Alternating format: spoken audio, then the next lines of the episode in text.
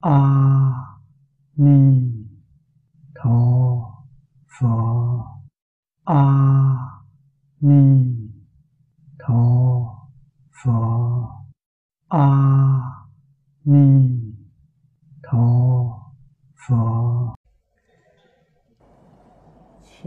mời mở quyển kinh. Tờ thứ 12 tờ thứ 12 chúng ta xem từ hàng thứ nhất.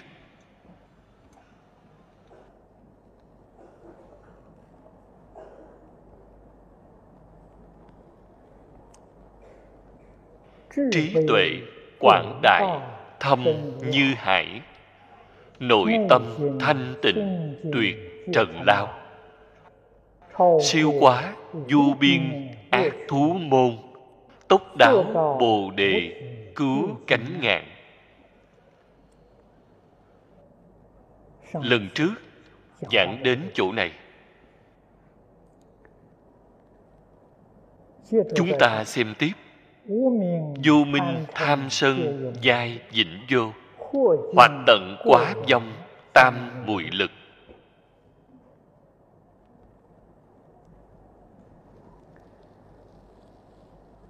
lần trước, đã nói qua với các vị. Sáu câu này là cầu tự lợi đức.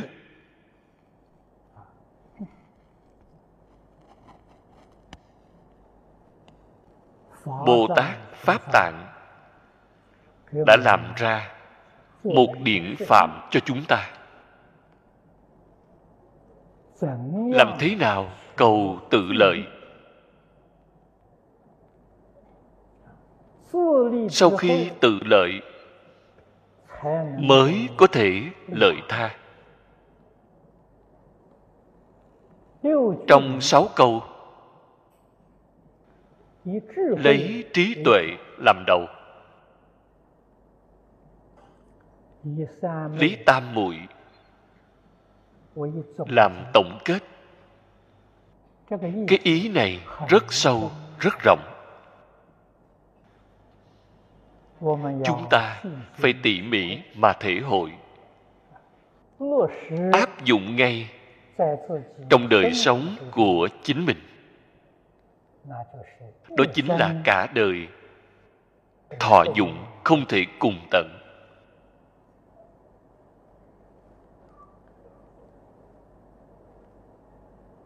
không luận là học phật. Chúng ta vẫn là bình lặng mà trải qua ngày tháng.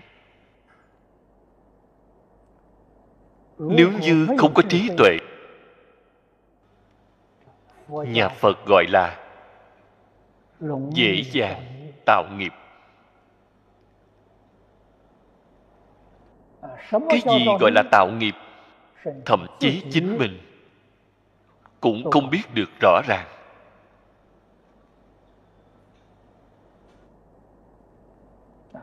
Tạo nghiệp đương nhiên phải chịu quả báo.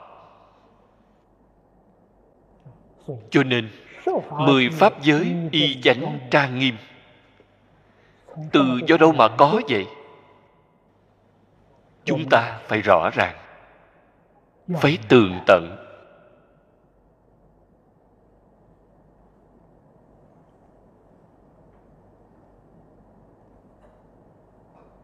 Sau đó mới biết được những thứ nào là lợi ích chân thật. Những thứ nào không phải là lợi ích chân thật. Phật pháp đối với chân giả, nó có một định nghĩa rất đơn giản nếu như ở ngay trong một đời chúng ta có được phước có được lợi. Đến đời sau thì không có được. Phật nói cái phước lợi này không phải chân thật. Hiện tại có thể có được đời sau cũng có thể có được. Vì sao đời đời kiếp kiếp cũng đều có thể có được. phật nói cái phước lợi này là chân thật. Cũng có trong kinh điển phật nói với chúng ta hiện tiền không có được phước lợi đời sau có được phước lợi đời sau nữa có được phước lợi đó cũng là chân thật. do đây có thể biết chư phật bồ tát nói với chúng ta có thể nói là lợi ích lâu dài. Mà không phải là một lúc không phải tạm thời. lợi ích ngắn ngủi tạm thời. phật bồ tát nói với chúng ta đều là giả. Thế nhưng lợi ích lâu dài nhất định là xây dựng trên nền tảng trí tuệ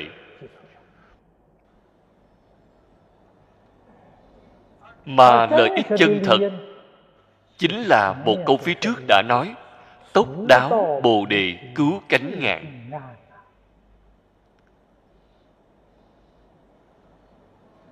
đây là người chân thật tu hành.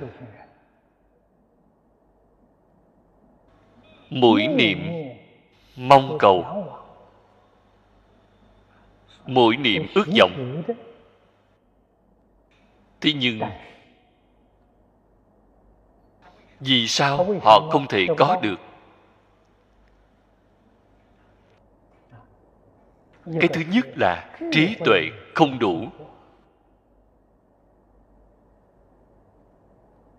Thanh tịnh không viên mãn. trên kinh a di đà phật nói với chúng ta không thể thiếu phước đức nhân duyên mà có thể sanh nước kia. nếu y theo cái tiêu chuẩn này thiện căn phước đức nhân duyên không đủ. Nếu như thiện căn phước đức nhân duyên đủ cái tốc đáo bồ đề cứu cánh ngạn liền làm được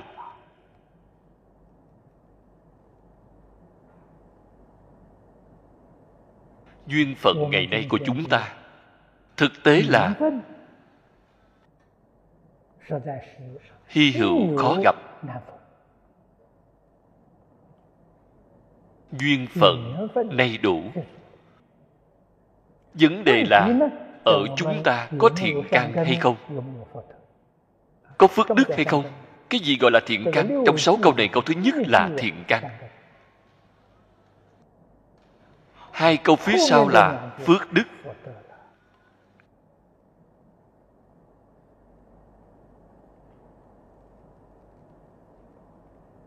chỉ cần chúng ta đầy đủ thậm chí chúng ta kém khuyết một chút cũng không quan hệ. Chỉ cần duyên thù thắng. Thật như đại sư thiền đạo đã nói chính phẩm giảng sanh luôn là ở duyên ngộ khác nhau. Chúng ta có duyên thù thắng. phước đức thiện căn kém một chút. có thể ở ngay trong một đời này trong một thời gian ngắn ngủi bổ túc đó loại tình hình này từ xưa đến nay chúng ta ở trong tịnh độ thánh hiền lục.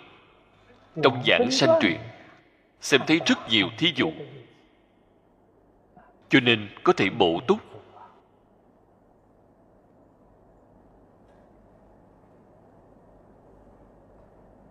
Vậy thì hai câu phía sau. Đó là thọ dụng chân thật.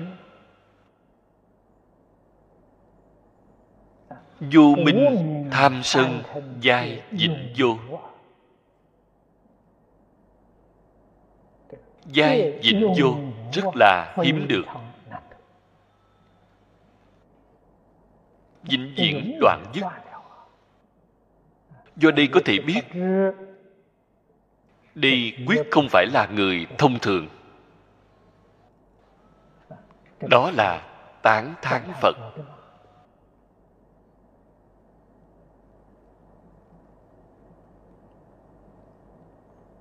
tham sân là kiến tư phiền não.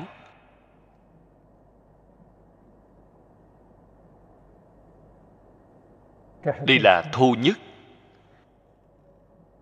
Ngoài cái này ra, phật nói với chúng ta, còn có trần sa phiền não, vô minh phiền não. Nói vô minh, nói tham sân ba loại phiền não đều đoạn hết. Rất không dễ dàng.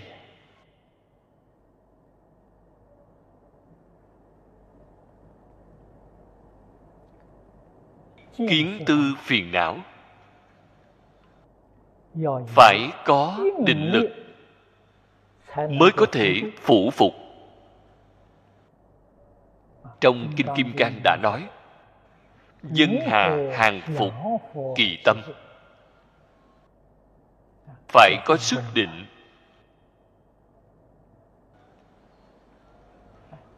Định có thể hàng phục không thể đoạn. Không thể vĩnh đoạn. vĩnh đoạn phải dựa vào trí tuệ. Cái trí tuệ này tuyệt đối không phải là cái học của kiến văn. Chúng ta nghe kinh nhiều. đọc kinh nhiều. thảo luận nghiên cứu nhiều. Có thể khai mở trí tuệ hay không? Cũng có thể được chút trí tuệ nhỏ. thế nhưng cái trí tuệ này không thể đoạn được phiền não. Càng không thể phá được vô minh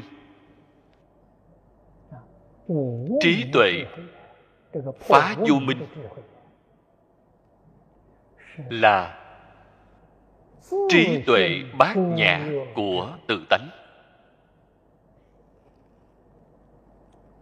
Trong tông môn thường nói minh tâm kiến tánh. trí tuệ của minh tâm kiến tánh mới có thể phá được vô minh chỗ này nói ra thì dễ dàng. Khi làm thì rất khó.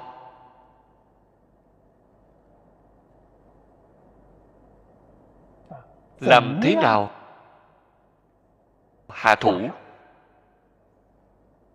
Hay nói cách khác chúng ta phải học như thế nào?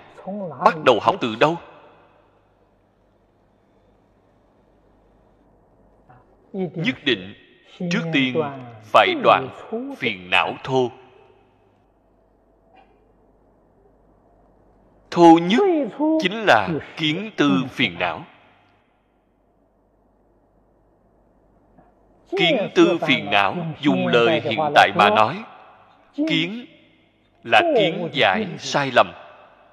Cũng chính là nói bạn đối nhân sự thế tiếp vật có cách nhìn sai lầm. Đó gọi là kiến phiền não. Tư là tư tưởng. Cách nghĩ của bạn đối với vũ trụ nhân sanh cách nghĩ của bạn sai lầm. Đó gọi là tư hoặc. tư tưởng sai lầm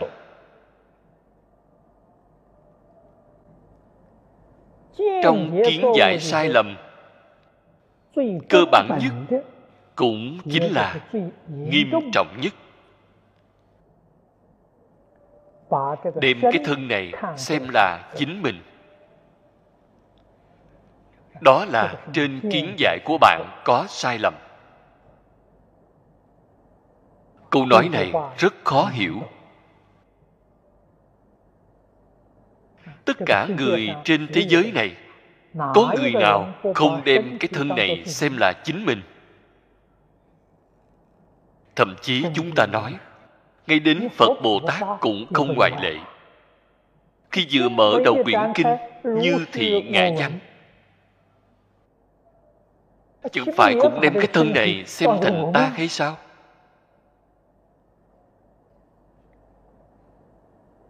trong đây liền có cưỡng cầu. chúng sanh đem cái thân này chân thật cho là ta. Đó là sai lầm. Chư phật bồ tát là người giác ngộ.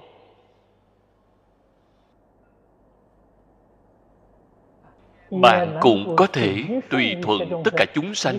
Bạn nói cái thân này là ta tốt tôi cũng tùy thuận bạn cũng cho đây là ta trao đổi ý kiến thì thuận tiện. Đi gọi là tùy thuận chúng sanh mà nói. Trong lòng chính họ có chấp trước hay không? không có. Đích thực không có chấp trước.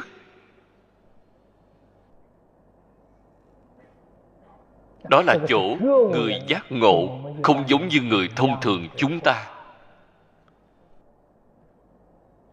bởi vì chúng ta chấp trước cái thân này là ta thì phiền phức to rồi. Thế là khởi tâm động niệm. phải lo chăm sóc cái thân này phải chăm sóc cái ta. Các vị nghĩ xem. Tất cả ý niệm tự tư tự lợi liền từ ngay chỗ này sanh ra không những phải lo chăm sóc cho ta. Còn phải lo chăm sóc cái của ta. Cái của ta là gì vậy? Cái mà ta sở hữu. Chí thân là quyến thuộc của ta.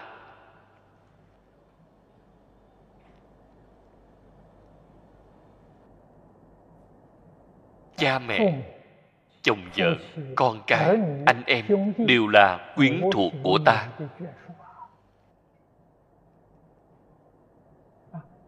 tài sản của ta địa vị của ta cái ta sở hữu rất nhiều.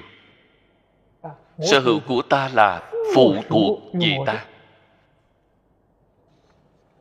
ngày ngày vì những thứ này mà bận rộn ngày ngày vì những việc này mà tạo nghiệp.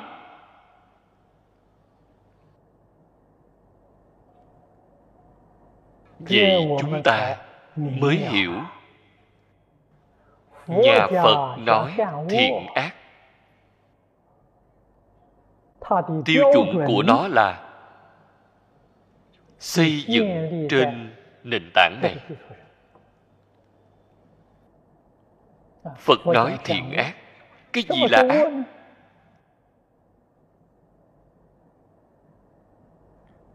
vì ta? Chính là ác. Cái gì là thiện? Vì người chính là thiện? Chúng ta khởi tâm động niệm. Tất cả đều có thể vì chúng sanh vì người khác phật nói đó là thiện. Khởi tâm động niệm đều vì ta? Đó là ác. Vì chúng ta mới có thể tham thấu được lời giáo huấn này của thế tôn. Bởi vì có ta đó là chấp trước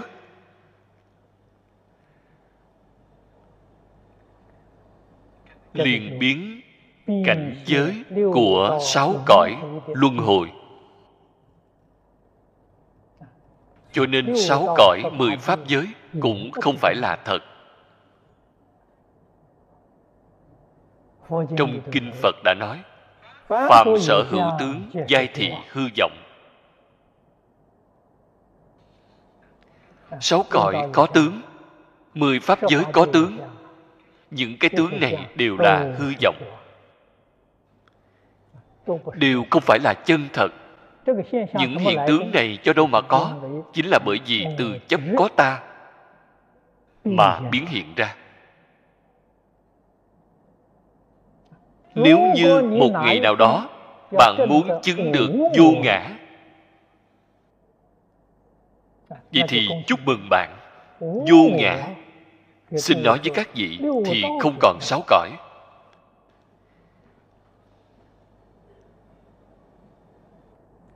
Thí dụ bạn đang ở trong mộng lúc nào chứng được vô ngã bạn liền từ trong mộng tỉnh lại. Khi vừa tỉnh lại thì cảnh mộng không còn chỉ cần bạn còn chấp trước có ta có cái của ta. Bạn vẫn cứ đang nằm mộng bạn vẫn chưa tỉnh.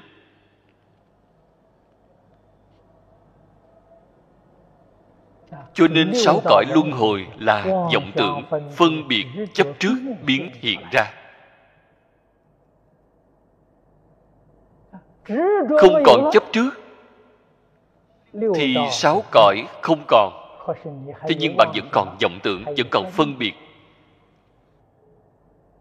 Đến lúc đó thì như thế nào vậy? Phật nói với chúng ta, đó là pháp giới bốn thánh trong mười pháp giới. Cái cảnh giới này hiện tiền, gọi là thanh văn, duyên giác, bồ tát, phật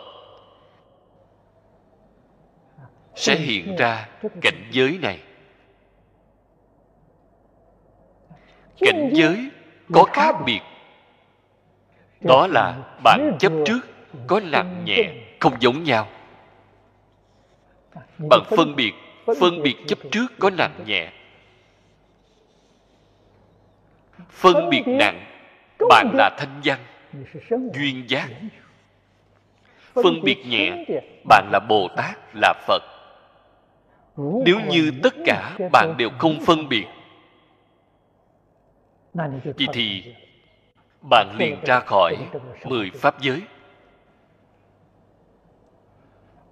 Ra khỏi mười pháp giới thì thành phật. Tuy là thành phật, không viên mãn. Trong kinh hoa nghiêm gọi là pháp thân đại sĩ trong thiền tông gọi là minh tâm kiến tánh kiến tánh thành phật. Bằng thành phật rồi do đây có thể biết tại vì sao chúng ta không thấy được tánh? Chúng ta niệm phật tại vì sao không thể được nhất tâm bất loạn? Chính là bởi vì có phân biệt có chấp trước. Bị hai thứ này chướng ngại chấp trước là phiền não chướng phân biệt là sở tri chướng. Hai chướng chướng ngại mất đi tự tánh của bạn khiến cho chúng ta không thể kiến tánh không thể được lý nhất tâm bất loạn. nguyên nhân chính ngay chỗ này.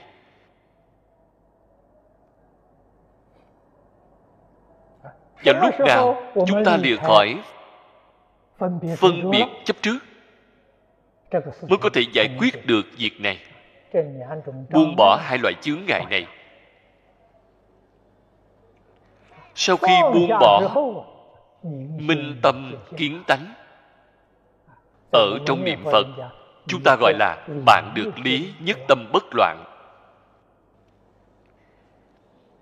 Cái địa vị này chính là địa vị sơ địa mà trên kinh hoa nghiêm nói kinh hoa nghiêm là viên giáo. Phá một phẩm vô minh chứng một phần pháp thân. Đó là thành phật rồi. Vừa rồi nói tuy thành phật không viên mãn. Không cứu cánh vì sao vậy? Còn có vọng tưởng. Vọng tưởng chính là chỗ này. nói vô minh vô minh là vọng tưởng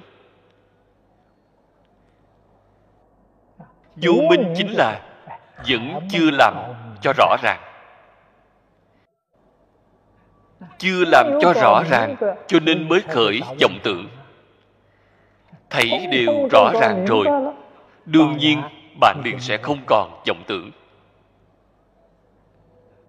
Vô minh này là nói cái gì nói, căn nguyên của vũ trụ tự tánh. Chưa làm được rõ ràng. Thế xuất thế gian, tất cả pháp, họ tường tận hơn chúng ta quá nhiều. Chúng ta làm gì có thể so sánh được với người ta? Đối với tự tánh, chưa làm được rõ ràng thể tướng tác dụng của tự tánh. Họ cũng có thể chứng được một ít, thế nhưng không viên mãn. Tỷ dụ của người xưa so sánh được rất hay. Họ đem ánh trăng của ban đêm làm tỷ dụ. Ánh trăng của mùng ba, mùng bốn, ánh trăng giống như một cái lưỡi liềm.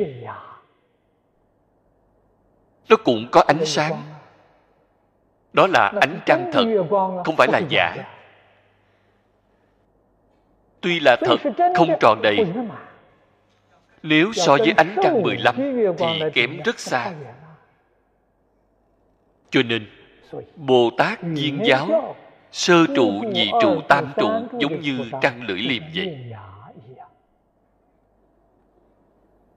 trăng thật chính là phật thật cho nên kiến tánh thành phật họ là phật thật họ không phải là giả. phật thật mà chưa viên mãn. du minh của họ phải từ từ phá du minh cũng có dày mỏng khác nhau. trên kinh hoa nghiêm nói 41 phẩm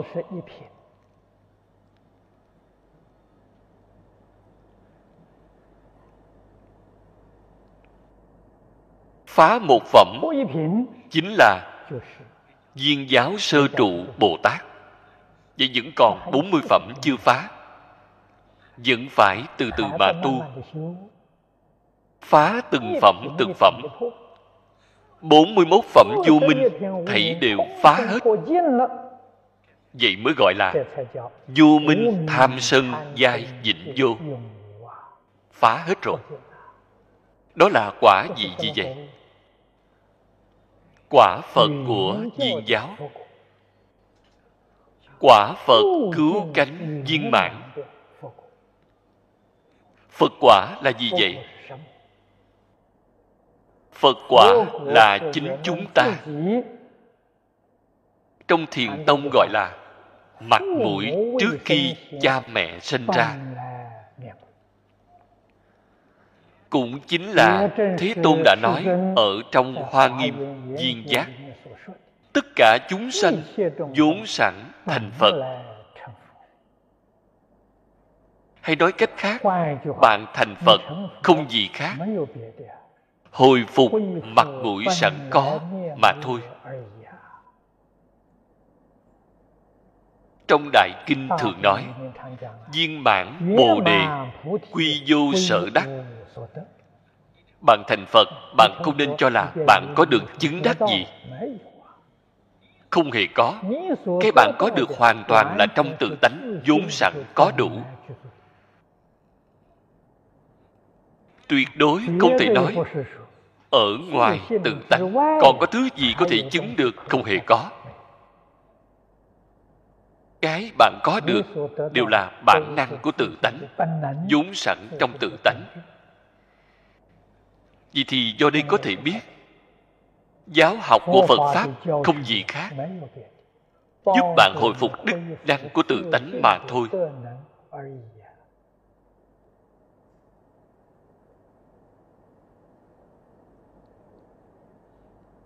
Đây là chỗ chúng ta cần phải nên biết. Phải tường tận.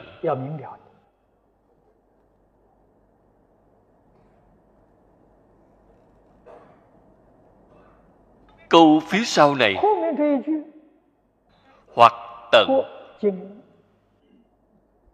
Kỳ thực câu này hai chữ.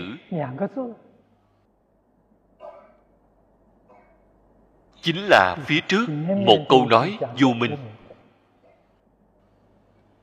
quá dâm quá là lỗi lầm.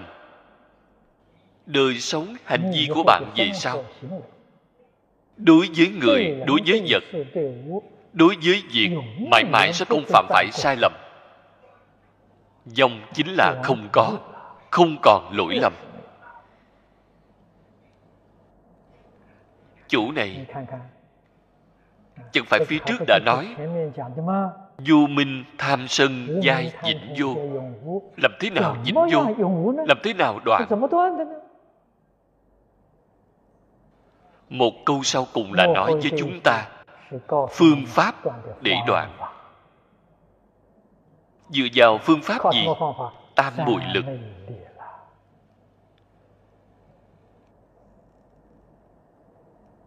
tam muội là dịch âm từ tiếng phạn. ấn độ. Ý nghĩa của nó chính là thiền định. trong phật pháp phiên dịch rất nhiều. Thường thấy nhất gọi là chánh thọ. chánh là bình thường. thọ. Là hưởng thọ.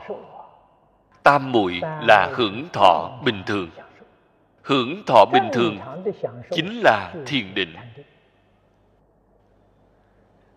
do đó tu học của phật pháp là lấy thiền định làm chỗ quy kết.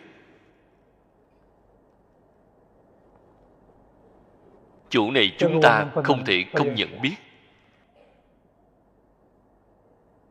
Nhà phật gọi là tám dạng bốn ngàn pháp môn. Vô lượng pháp môn. Pháp là phương pháp, môn là lối đi phương pháp lối đi vô lượng vô biên. Tóm lại mà nói đều là tu thiền định.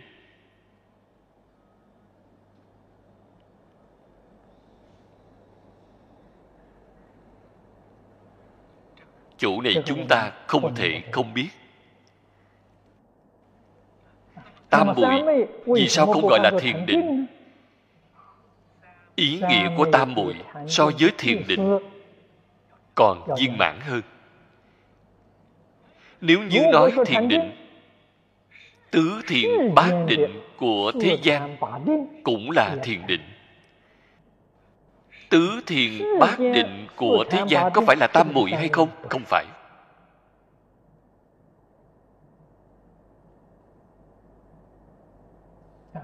Tam muội cái thiền định này siêu diệt tứ thiền bát định. Nó cũng là thiền định. Chúng ta có thể nói so với tứ thiền bát định còn cao hơn. sâu hơn nhiều. Bởi vì tứ thiền bát định vẫn chưa rời khỏi sáu cõi luân hồi. Thọ dụng trong sáu cõi luân hồi. không thể xem là thọ dụng bình thường ở trên kinh phật nói thọ dụng của chúng sanh sáu cõi. Có thể đem nó quy nạp làm năm loại lớn.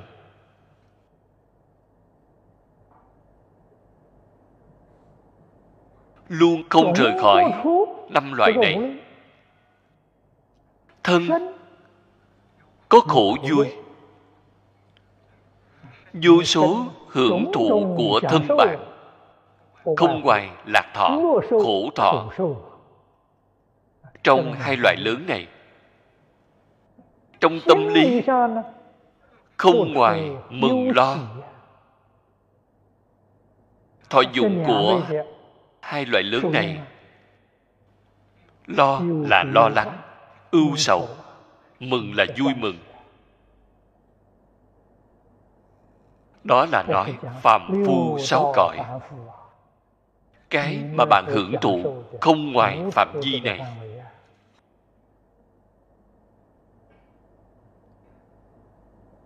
thế nhưng ở ngay trong tứ thiền bát định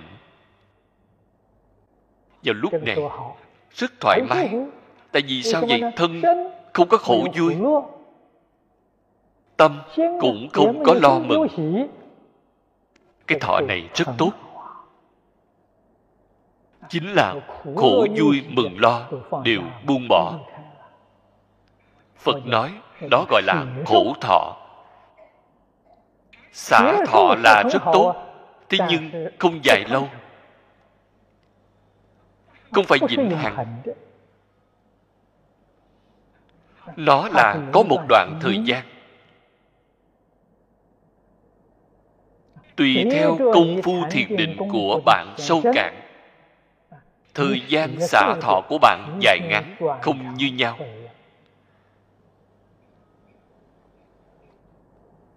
không thể gọi là tam muội. cho nên tam muội cái ý nghĩa này mức độ thấp nhất a la hán chứng được. Trên kinh lăng nghiêm gọi là cửu thứ đệ định. định lực của họ có chín tầng bởi vì định thứ tám ở thế gian thiền định thế gian cao nhất là đến bát định. Cửu định là siêu diệt thế gian, siêu diệt ba cõi, siêu diệt sáu cõi luân hồi.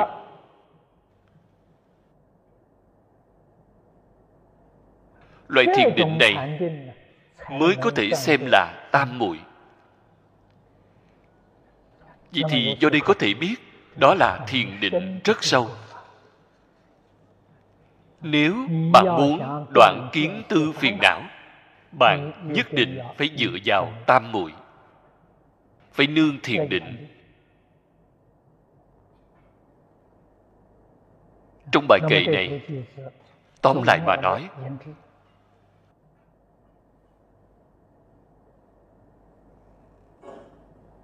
phật dạy chúng ta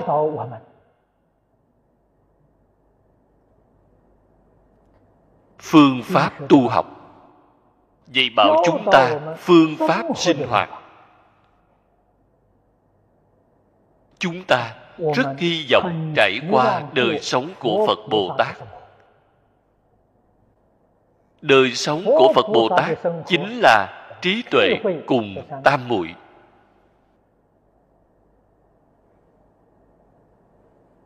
Do đó giáo học của phật pháp phật dạy người cái gì? Phật chính là dạy người khai mở trí tuệ. Cho nên phật pháp là phương pháp của trí tuệ.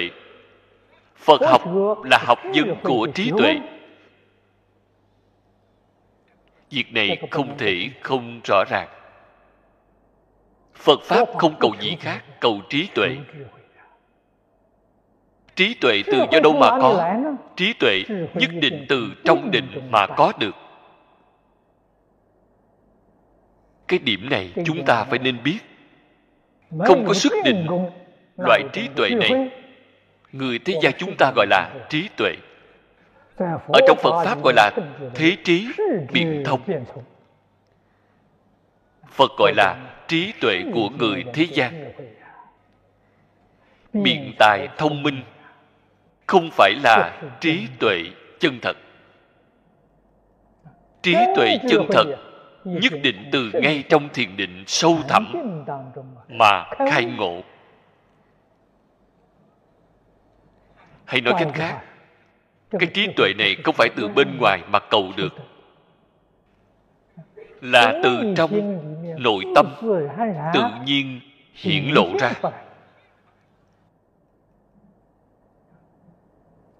cái việc này chúng ta vừa nghe thì lại nghe không hiểu. Vì sao không học? trí tuệ sẽ hiện tiền. trên kinh phật thường hay đem tâm của chúng ta thí dụ là nước. Vì thì mọi người dễ hiểu. chúng ta xem thấy nước. nước thì có sóng nước là động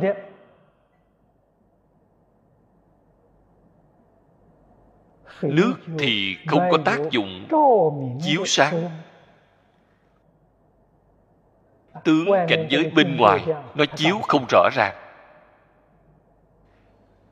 Nếu như nước, nếu là bình lặng, mặt nước giống như tấm kính vậy.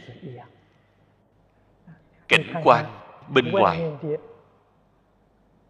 ở trên mặt nước chiếu được rõ ràng tường tận. chiếu kiến thì thí dụ cho trí tuệ. thanh tịnh không có sóng đó chính là thiền định. cho nên các vị phải nên biết định có thể khai huệ. đó là trí tuệ chân thật nước này rất tĩnh lặng, rất sạch sẽ, rất bình lặng. Giống như một mặt gương vậy. Hiện tại trong lòng chúng ta không có trí tuệ.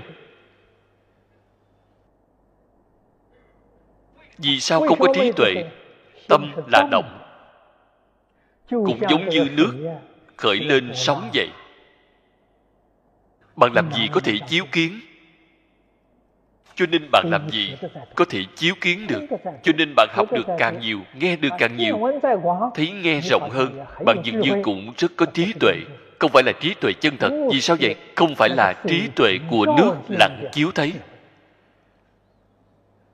bạn chẳng qua là nghe người ta nói người nói dạng lời hoặc giả là chính mình khởi vọng tưởng vọng tưởng cái ý niệm đó cũng là trồi sụp không định. bạn là từ vọng tưởng mà ra bạn là từ bên ngoài đến không phải từ ngay trong tự tánh ra.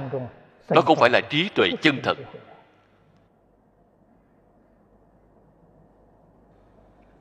Do đó đệ tử phật cũng chính là đồng tu học phật chúng ta. Chúng ta thường hay ưa thích ở ngay trong nhà thiết lập một cái bàn phật cúng một tôn tượng phật. Biểu thị kính ý của mình đối với lão sư. Phật là lão sư của chúng ta. Biểu thị kính ý đối với lão sư. niệm không quên giáo huấn của lão sư. Cúng tượng phật là cái ý nghĩa này đã có tượng phật. đương nhiên chúng ta cũng phải cúng dường. trong cúng dường chủ yếu nhất chính là cúng dường một ly nước. Chúng ta cúng dường một ly nước ở trước mặt phật. Không thắp hương không hề gì. Không cúng hoa cũng không hề gì. Quan trọng nhất là phải cúng một ly nước. Nước biểu thị cái gì bảo bạn xem thấy nước. tâm của bạn phải thanh tịnh giống như nước vậy. Bình lặng như vậy. Trí tuệ liền hiện tiền. cúng nước dụng ý ngay chỗ này. Không phải cúng để cho phật uống? Phật không uống nước này. Là để cho chúng ta xem thường hay nhắc nhở chính mình chúng ta ở ngay trong cuộc sống thường ngày. đối người với việc với vật dùng tâm phải giống như nước vậy. Tam bùi lực.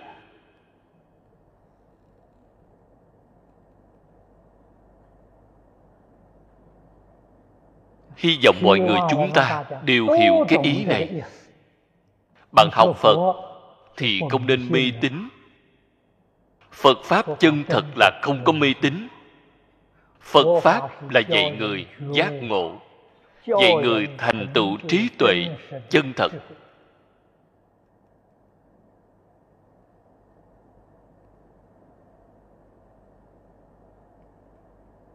tất cả đồ cúng đều có ý nghĩa biểu thị đặc biệt của nó. bạn nhất định phải hiểu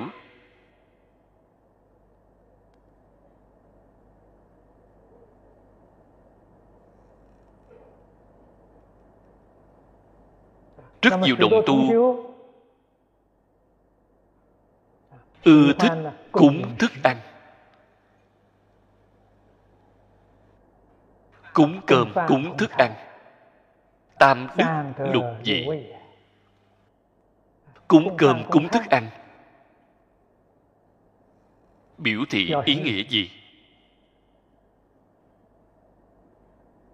Bằng tưởng tượng xem cơm thức ăn khởi lên tác dụng gì? Làm cho thân thể này chúng ta có thể sống thêm được vài năm. Bạn không ăn cơm thì chết rồi. Cho nên ăn cơm là cúng dường cái thân thể này. Để thân thể này thường trụ ở thế gian này. sau đó bạn liền biết được cúng chính là cái ý này. Để chúng ta nghĩ đến cơm thức ăn mục đích là cái gì? Chánh pháp thường trụ ở thế gian. Thí như chánh pháp cũng được thức ăn cũng có được nuôi dưỡng. nó có thể thường trụ thế gian cho nên đó là một nguyện vọng. Hy vọng phật bồ tát hy vọng thiện tri thức hy vọng phật pháp có thể thường trụ thế gian. Biểu thị chút ý nghĩa này của chính mình bao gồm tất cả đồ cúng đều có ý nghĩa đặc biệt của nó trong đó. Việc này chúng ta nhất định phải nên hiểu. do đây có thể biết trí tuệ cùng tam muội là quan trọng.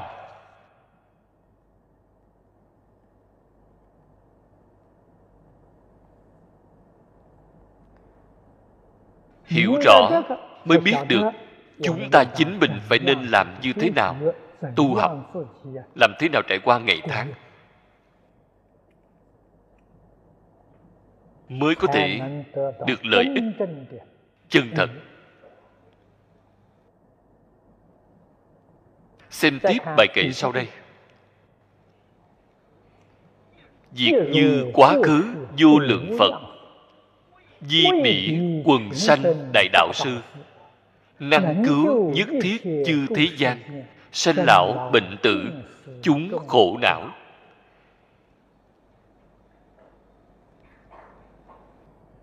Bài kệ này là cầu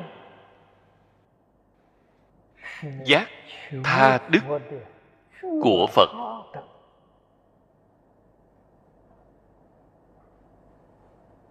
Sau khi tự lợi được rồi Nhất định phải lợi tha cho nên chúng ta trên tựa đề nói, Như Phật cứu khổ.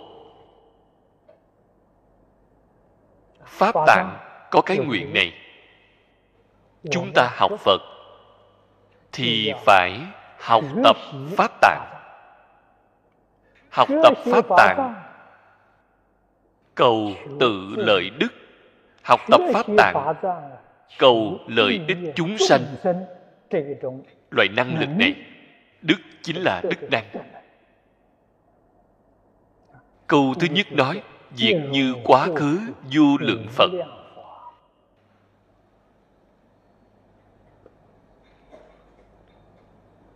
Quá khứ, thời gian dài. Quá khứ vô lượng kiếp. Ngay trong vô lượng kiếp, đương nhiên có vô lượng chư phật như lai các ngài những vị phật này xuất hiện ở thế gian. đều vì quần sanh đại đạo sư?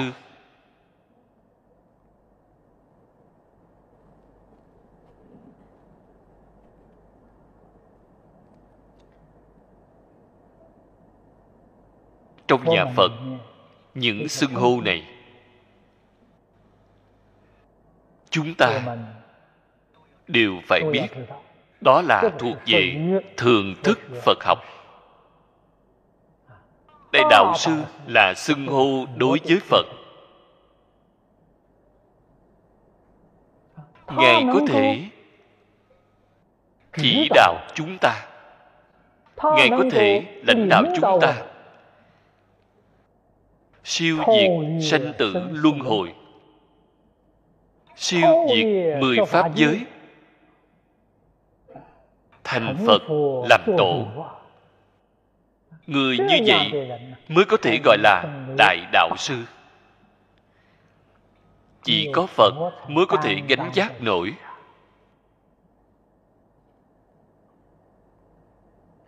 Đại đạo sư đơn giản gọi là đại sư. Người trung quốc chúng ta ưa thích đơn giản nhiều hơn một chữ cũng không bằng lòng. Cho nên bình thường ở trung quốc gọi là đại sư. Đại sư là xưng hô với phật.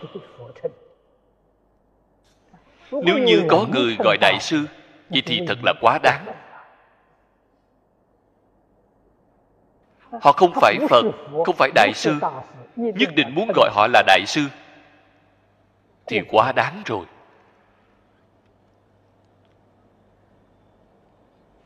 đó thật là không thích hợp. Bạn xem thấy bồ tát. Quan thế âm bồ tát, vậy thì còn được. Ở trung quốc chúng ta, ngài là người nổi tiếng nhất. Gọi là nhà nhà quan thế âm. Có ai mà không biết bồ tát quan thế âm đâu? Bồ tát quan thế âm không xưng là đại sư chúng ta gọi là quan âm đại sĩ. Đại sĩ là tôn xưng đối với bồ tát.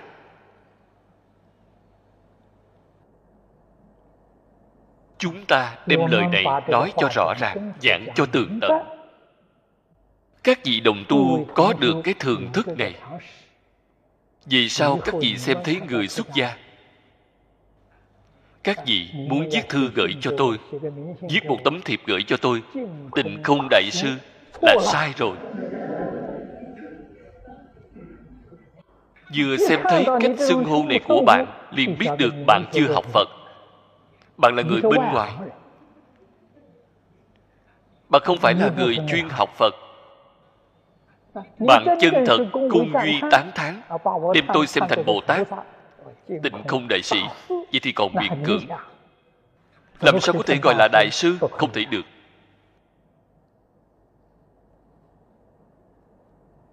Việc này phải nên hiểu. Nhà phật từ xưa đến nay tổ sư đại đức không xưng là đại sư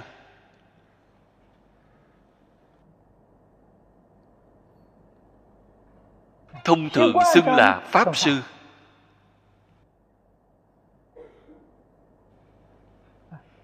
Nếu như là các tông phái trong thiền tông thông thường gọi là thiền sư. Đó là học thiền. Học giới luật chúng ta gọi là luật sư. Nghiên cứu luận điển nghiên cứu dài lâu như du dạ sư địa luận đại trí độ luận. nghiên cứu dài lâu những bộ luận điển này. Chúng ta gọi là luận sư. Nghiên cứu kinh giáo thông thường gọi là pháp sư. vào thời trước lão sư của đế dương gọi là quốc sư không hề nghe nói qua gọi là đại sư mà không thể tìm thấy. người phiên dịch kinh điển gọi là tam tạng pháp sư. Gọi là tam tạng pháp sư. Tam tạng pháp sư ở trong phật pháp chúng ta gọi là thông gia. họ là kinh luật luận ba loại này họ đều thông đạt. họ đều tường tận có tư cách dịch kinh. phiên dịch kinh điển gọi là tam tạng pháp sư. Bởi vì hiện tại chúng ta xem thấy đại sư quá nhiều cũng làm cho người ta hồ đồ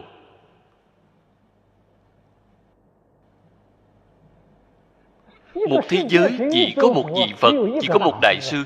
Ở đâu mà có nhiều đại sư đến như vậy? Cũng như trong một trường học, chỉ có một hiệu trưởng. Làm gì có nhiều hiệu trưởng?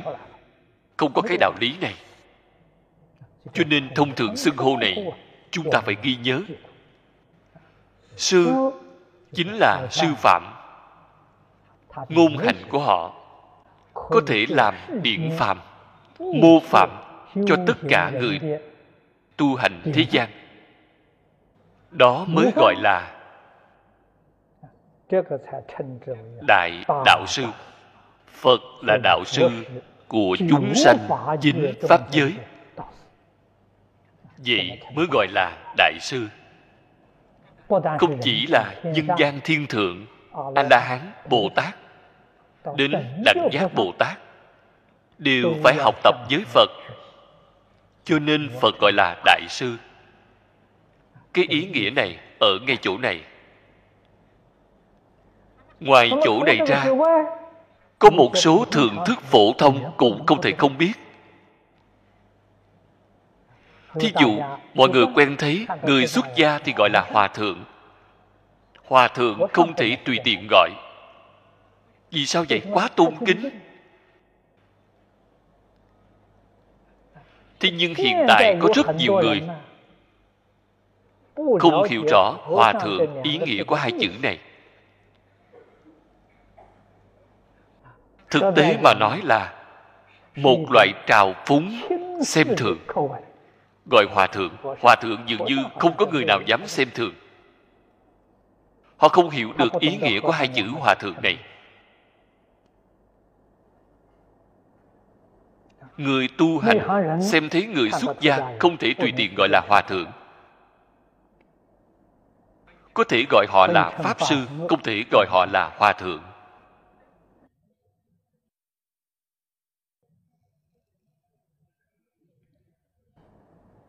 Hòa thượng là dịch âm từ tiếng phạn. Là từ trong tiếng ấn độ xưa phiên dịch ra. Ý nghĩa là thân giáo sư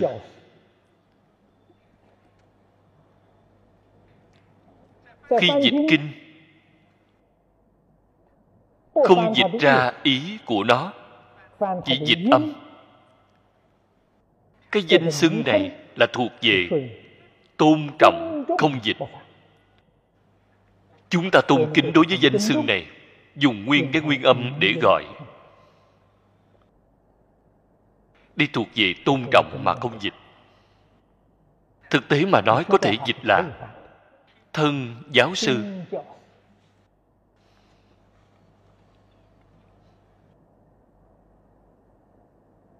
Như một trường học. Một trường học đích thân chế định chánh sách, giáo học, người này mới được gọi là thân giáo sư là ai vậy, hiệu trưởng? Các vị phải nên biết, một đạo tràng chính là một cái trường học. Một cái trường học, chỉ có một thân giáo sư. Chỉ có một hiệu trưởng. Cho nên một đạo tràng chỉ có một người được gọi là hòa thượng hiện tại chúng ta gọi là trụ trì, gọi là phương trưởng người đó mới được gọi là hòa thượng. Những người xuất gia khác không thể gọi là hòa thượng.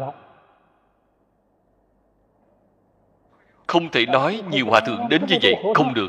Không nên có cách gọi như vậy. Vậy thì bạn hoàn toàn sai rồi. Nên gọi là pháp sư. Pháp sư là gì? Là giáo viên trong trường học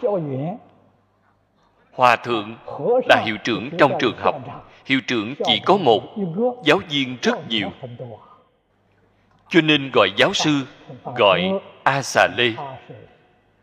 A xà lê là dịch âm từ tiếng phạn. Dịch thành ý trung gian chính là ngôn hành của họ có thể làm gương mẫu cho học sinh chúng ta, gọi là quỷ phạm sư quỷ là quỷ đạo. phạm là mô phạm gọi là quỷ phạm sư. Không phải là thân giáo sư. Nhờ vào thân giáo sư hiệp trợ thân giáo sư dạy bảo học sinh sơ học.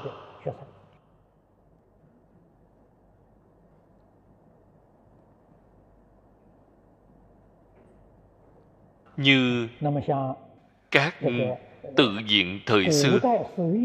Tương lai tự diện những xưng hô này nhất định phải đổi thành hiện đại hóa. Nếu không mà nói thì mọi người sẽ không hiểu.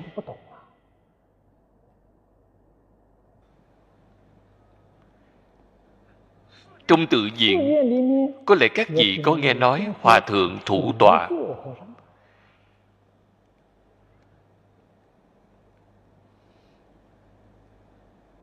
lại thêm vào thủ tọa thủ tọa họ làm công tác gì? Họ là thuộc về a xà lê như thủ tọa duy na, giám diện, đều là thuộc về a xà lê không thể gọi là hòa thượng thủ tọa quản giáo học. chính là người phụ trách việc dạy học. như trong trường học hiện tại giáo vụ trưởng trong trường đại học. Chủ nhiệm giáo vụ trong trung học phụ trách giáo học. Duy na phụ trách huấn đạo. Giám diện quản tổng vụ bạn thấy, trong tổng lâm từ diện gọi là cương lĩnh chấp sự. Phân ra ba bộ phận lớn. Giáo bộ, huấn đạo. Tổng dụ ba bộ phận lớn này cùng với tổ chức hành chánh trong trường học hiện đại hoàn toàn như nhau. Phật pháp là giáo dục, không phải tôn giáo.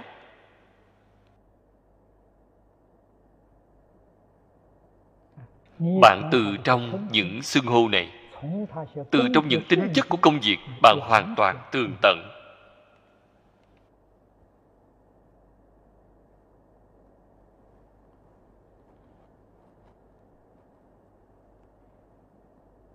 Chúng ta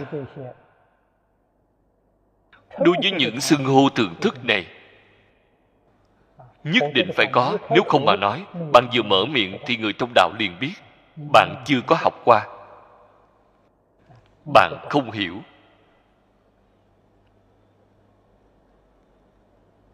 Còn có một xưng hô phổ thông chỗ này cũng giảng kèm thêm một chút. Chúng. Cái chữ chúng này, ở trong phật pháp là đại biểu đoàn thể, không phải chỉ một người. Chỉ đoàn thể, bạn xem chúng ta đọc tam quy y. Quy y tăng, chúng trung tôn. Tăng là tăng đoàn. Tăng cũng không phải một người, một đoàn thể. Đoàn thể của nhà phật. Không luận là xuất gia hoặc giả là tại gia cư sĩ, bạn hợp thành một đoàn thể đoàn thể gọi là tăng. Như cư sĩ lâm là một đoàn thể. Cư sĩ lâm chính là một tăng đoàn. Cái tăng đoàn này do cư sĩ tại gia tổ hợp nên. Tăng đoàn không phân tại gia xuất gia đều gọi là tăng đoàn. Chỉ cần tuân thủ sáu phép hòa nương vào sáu phép hòa tu hành đó gọi là tăng đoàn như đoàn thể này là một tăng đoàn. Do đó, một người cũng gọi là tăng. Nếu chiếu theo ý nghĩa của nó mà nói, tại gia, xuất gia đều gọi là tăng. Thế nhưng theo thói quen hiện tại của trung quốc, cư sĩ tại gia không gọi là tăng, người xuất gia gọi là tăng. Bạn phải hiểu rõ cái ý nghĩa này. Đã là một tăng đoàn, cho dù là tại gia, xuất gia nếu như bạn muốn thịnh giáo với người cư sĩ lâm bạn muốn nói đạo tràng của các vị ở bao nhiêu người? Người ta vừa nghe bạn là người ngoài bạn chưa có học phật. Người đã học phật nếu như họ thịnh giáo với người họ sẽ không hỏi bạn ở nơi đây ở bao nhiêu người. Họ hỏi thế nào? Bạn ở nơi đây có bao nhiêu chúng không thể nói bạn ở bao nhiêu người. Tại vì sao vậy? Nói ở bao nhiêu người? Bạn có ngã kiến.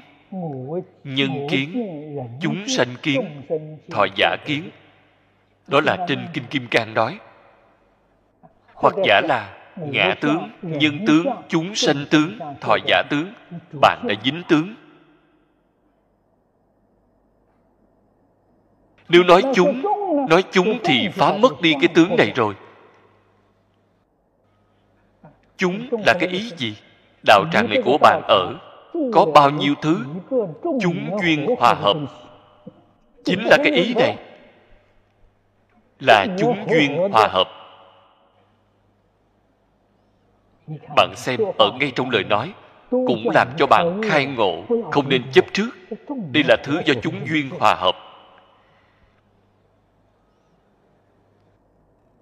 cho nên nhà phật những thuật ngữ này. Chân thật đều là mỗi giờ mỗi phút đang nhắc nhở chúng ta. Vậy chúng ta không nên chấp trước. Đó là nói đến chỗ này. nói thêm với các vị một vài cách xưng hô. Thường nghe. Phía sau đại đạo sư hướng dẫn là gì năng cứu nhất thiết chư thế gian. Đây là chân năng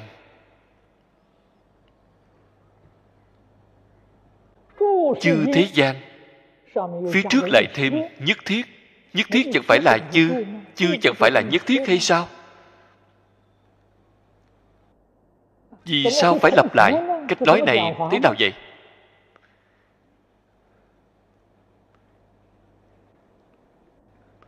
trước tiên chúng ta nói thế gian là ý nghĩa gì? Thế là chỉ thời gian. Quá khứ hiện tại. vị lai. Bạn xem chữ của trung quốc.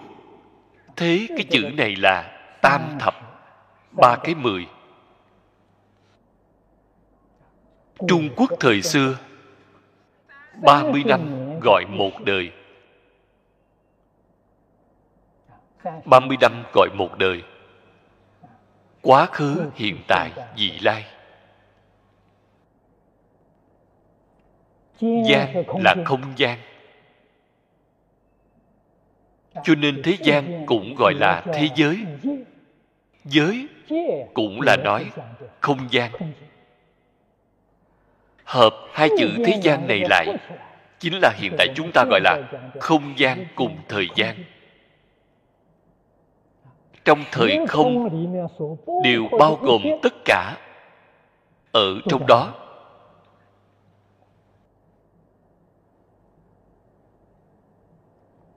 Đây là ý nghĩa của hai chữ thế gian. trong phật pháp gọi là chư thế gian. là nói ba loại thế gian. một cái là hữu tình thế gian một cái là khí thế gian. Chúng ta hiện tại ở trong giới học thuật phân loại, phân ra động vật, thực vật, khoáng vật. Động vật thì tương đương hữu tình thế gian mà trong phật pháp nói. Động vật có cảm tình. Đó là một loại lớn thực vật cùng khoáng vật ở trong phật pháp gọi là khí thế gian. Cũng chính là vật chất mà chúng ta thường gọi.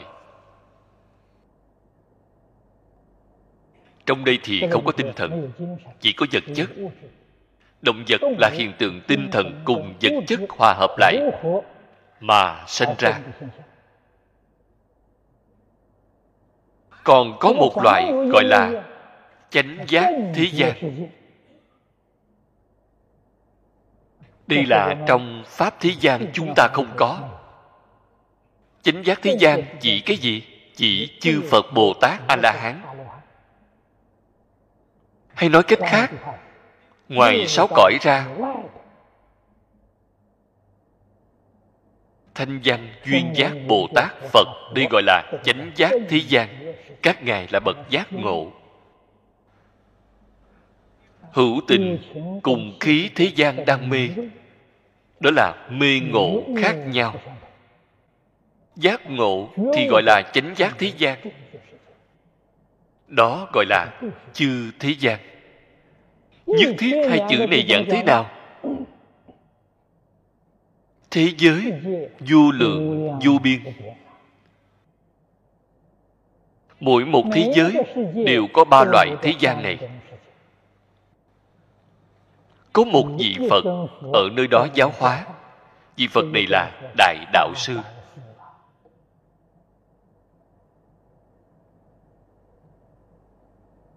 Thế gian vô lượng vô biên. chư phật cũng vô lượng vô biên. cho nên phía trước nói quá khứ vô lượng phật. nhất thiết chính là vô lượng vô lượng vô biên, ba loại thế gian.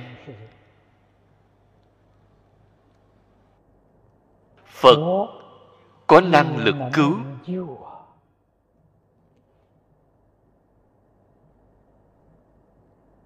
Trong thế gian này có sanh, lão, bệnh tử, chúng khổ não.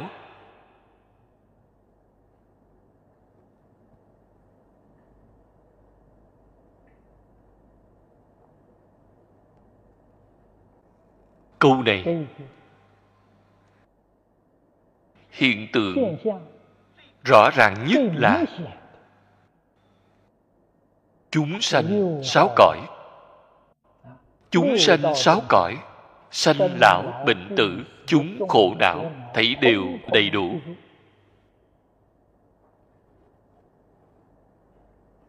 Cái khổ não này trên kinh phật nói ba khổ tám khổ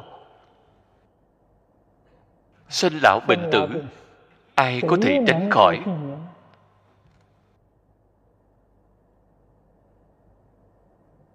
ai có thể cứu giúp? phật có thể cứu.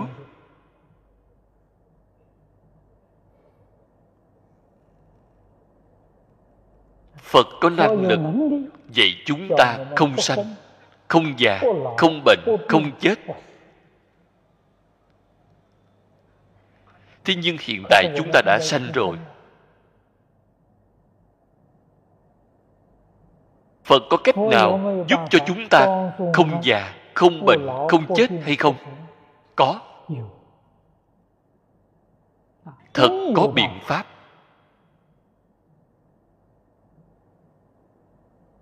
Tại vì sao chúng ta không đạt được? bởi vì chúng ta không tin đối với phật pháp vậy thì không còn cách nào. Nếu bạn chân thật tin tưởng chân thật hiểu rõ ý nghĩa của phật đã nói. y theo lời dạy của ngài mà làm thì bạn liền có thể tránh khỏi. đây là nói lời chân thật với bạn không phải nói lời giả dối với bạn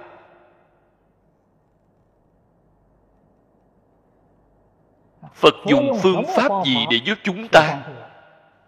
phật đem căn gốc của sanh lão bệnh tử chúng khổ não. Nói ra cho chúng ta nghe. Giáo huấn của phật chính là dạy những việc này. tại vì sao bạn có sanh? tại vì sao bạn có thể sinh vào thời đại này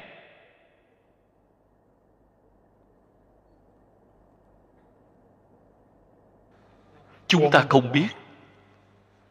Chúng ta không biết được sanh ra từ nơi đâu. Chết đi về đâu, không hề biết. Thực tế mà nói, người thông thường mơ mơ hồ hồ cả một đời. Thật đúng như ngạn ngữ thường nói, say sống mộng chết đại đa số người đều có cái hiện tượng này. khi sống giống như người say rượu vậy khùng khùng điên. điên không bình thường. Khi chết thì mơ mơ hồ hồ. Trải qua hết một đời này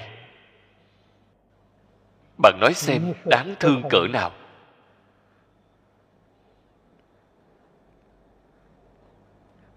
có mấy người có thể biết được sanh ra từ nơi đâu đến? bạn tại vì sao phải sanh? Chết đi về đâu? đi làm cái gì? Đây là vấn đề lớn. đó là đại sự nhân duyên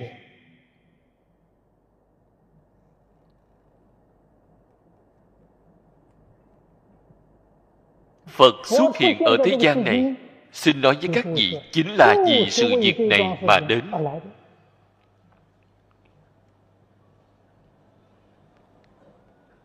Trên kinh pháp hoa nói rất hay. Vì một đại sự nhân duyên mà xuất hiện thế gian. Đại sự là sanh tử đại sự ngay trong lúc giảng giải tôi thường hay nhắc nhở các đồng tu. Tôi nói sanh tử không phải là việc lớn. tử sanh mới là việc lớn.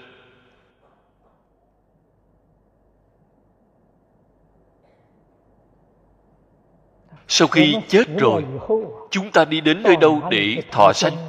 sự việc này là lớn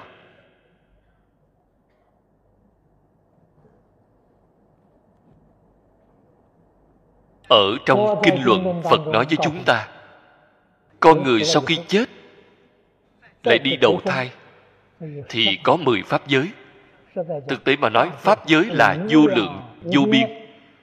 phật đem nó phân làm mười loại lớn. Bạn đi đến loại nào?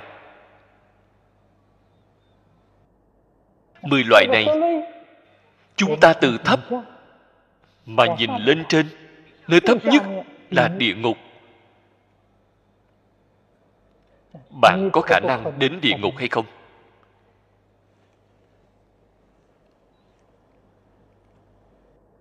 Kế đến là ngạ quỷ. Bạn có thể biến thành ngạ quỷ hay không? Đại đa số con người sau khi chết đều biến thành quỷ. vì sao vậy? Người chết rồi liền thành quỷ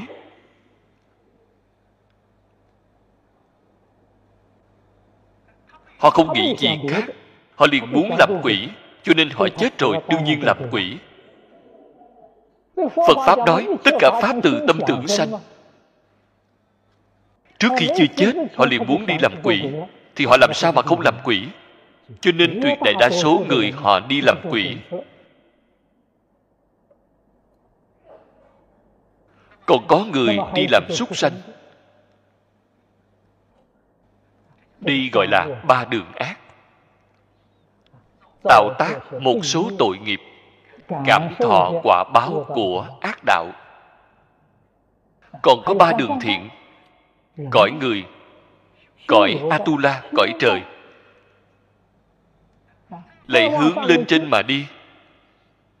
Cõi thanh văn, cõi duyên giác, cõi bồ tát, cõi phật.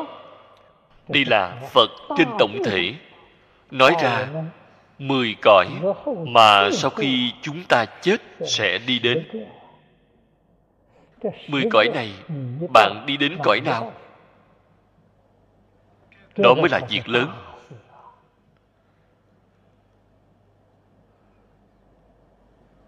muốn đi đến một cõi nào phải đầy đủ điều kiện của cõi đó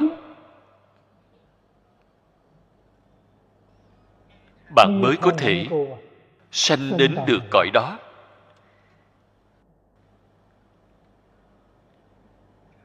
Điều kiện rất nhiều rất phức tạp. lúc phật giảng kinh nói pháp chỉ nêu ra cương lĩnh. chính là ở trong tất cả điều kiện điều kiện nào là quan trọng nhất nêu ra cho chúng ta nếu như chúng ta nắm lấy điều kiện quan trọng nhất, các điều kiện khác dễ làm, dễ dàng, đầy đủ. Phật nói với chúng ta, nếu như bạn muốn sanh đến cõi phật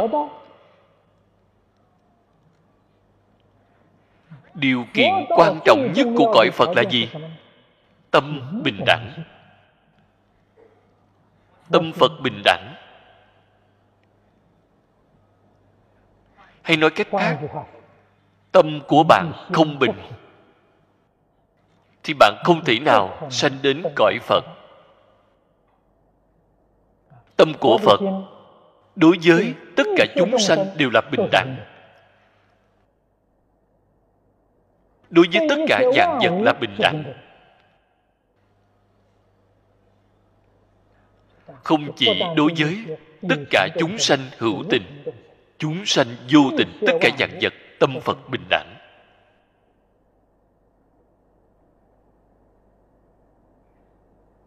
Chủ này khó. tâm phạm phu chúng ta rất không bình đẳng. xin nói với các vị tâm bình đẳng chính là tâm thanh tịnh.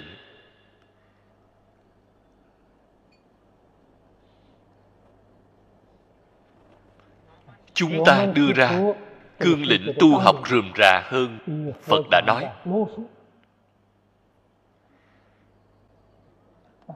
chúng ta đã nói năm loại. Tâm chân thành tâm thanh tịnh tâm bình đẳng tâm chánh giác tâm từ bi. Nếu như các vị đem năm loại này tu thành công sau khi lâm chung nhất định giảng sanh bạn đi làm phật. đó là điều kiện của cõi phật. trong bộ kinh này chính là nói cho chúng ta nghe điều kiện để làm phật. Cho nên chúng ta chọn lựa bộ kinh này. Chính là chọn lựa sau khi ta chết phải đi cõi phật. Đời sau ta phải làm phật. Bởi vì trên đề kinh này rất là rõ ràng. Vậy chúng ta thanh tịnh bình đẳng giác chúng ta đầy đủ điều kiện thanh tịnh bình đẳng giác. vậy thì làm chu lượng thọ phật.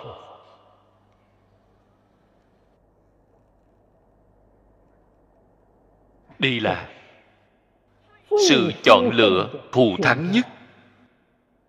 Sự chọn lựa cao minh nhất. Sự chọn lựa chính xác nhất. Sự chọn lựa làm phật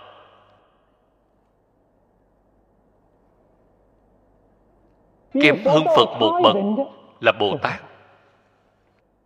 Điều kiện của bồ tát tu lục độ. Câu kệ phía sau này thường hành bố thí cập giới nhẫn tinh tấn định huệ lục ba la. đây là bồ tát đạo. Điều kiện bồ tát cần phải chuẩn bị sáu cái điều kiện này.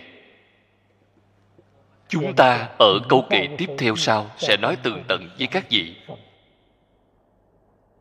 Nếu bạn thấy đều làm được thấy đều đầy đủ đời sau bạn làm bồ tát.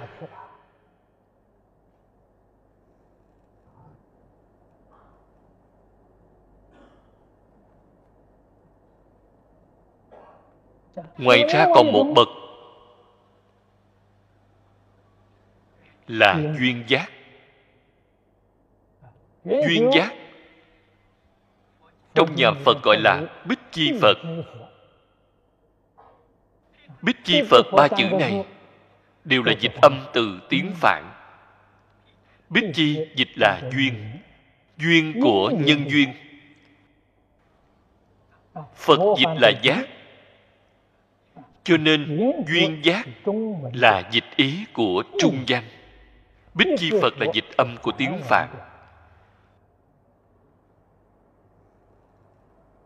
Họ tu.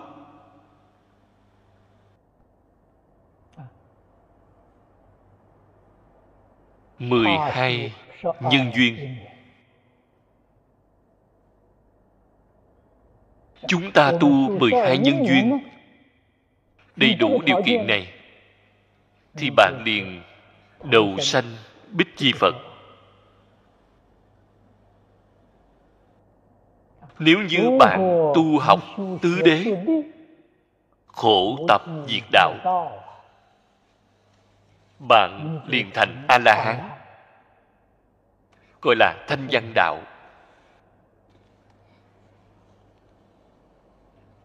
Nếu như bạn tu thập thiện nghiệp đạo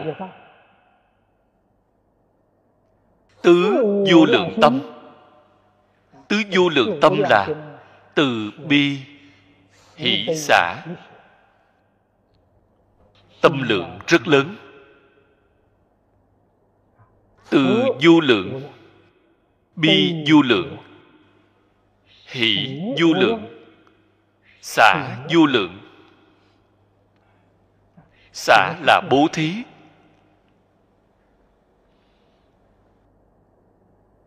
từ là ban vui. Cho tất cả chúng sanh an lạc. Bi là bạc khổ. Giúp đỡ tất cả chúng sanh lìa khổ. Gọi là bi. Hỷ là xem thấy tất cả chúng sanh lìa khổ được vui. sanh tâm hoan hỷ. Lại thêm vào tu tứ thiện bát định. Đó là bạn lấy được điều kiện cõi trời.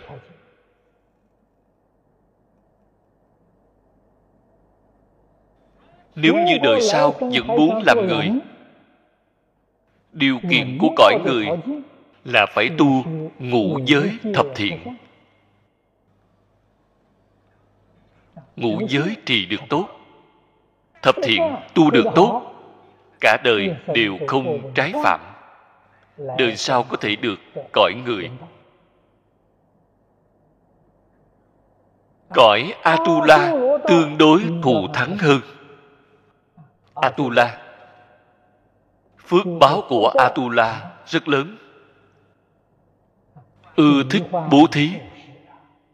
ưa thích cúng dường tu phước. thế nhưng hiếu thắng ngạo mạn.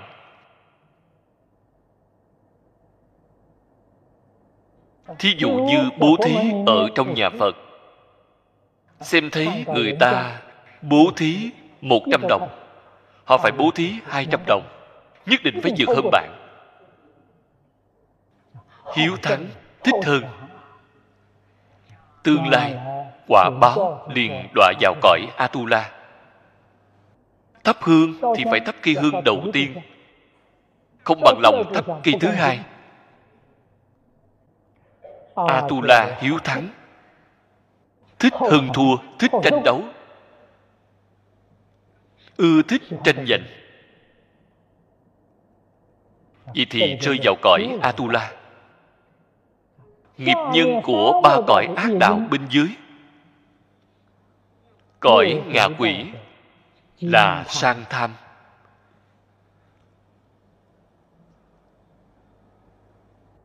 Đó là nghiệp lực của họ. Tham không biết chán. Chính mình có thì không muốn cho người khác bỏn sẻn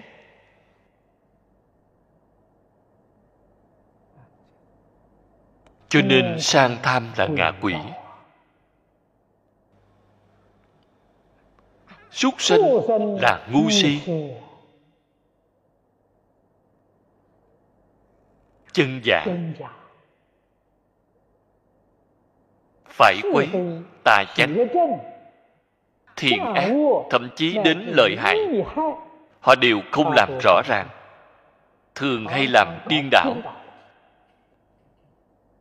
Thí dụ, đem việc thiện cho là ác, đem việc ác cho là thiện. Sự điên đảo này.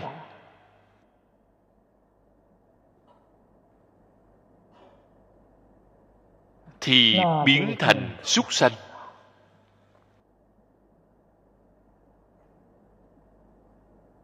Đại thiện của thế xuất thế gian là giáo học.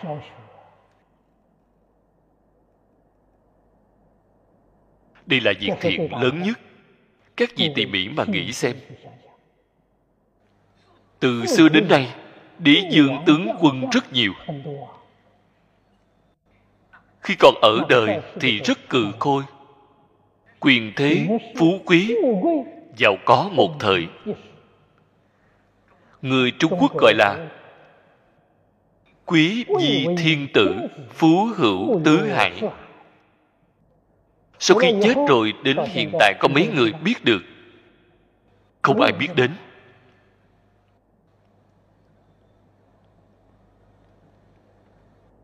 Cho nên, đó là giả, không phải là thật. Thật là gì vậy? Mở trường học làm giáo dục. Không lão phu tử, bình dân làm giáo dục. Thiên niên, dạng thế, nhắc đến khổng lão phu tử, có ai mà không tôn kính? Điện tích của khổng lão phu tử để lại. Người người đều vẫn muốn học tập. Đó là thật thích ca mâu ni phật, xả bỏ ngôi vua.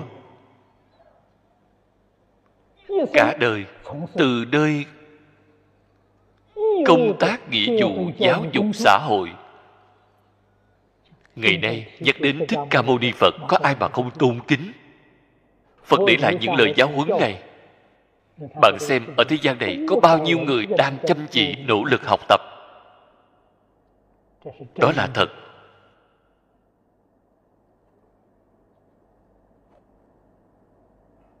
Chúng ta tu phước trồng phước. Đây mới gọi là phước điền chân thật. Cho nên ngày trước có người nói, ngay trong tam bảo là tu phước báo chân thật. Thế gian, đại phú, đại quý, từ do đâu mà có, đều là từ ngay trong tam bảo mà trồng được phước bạn mới được quả báo này.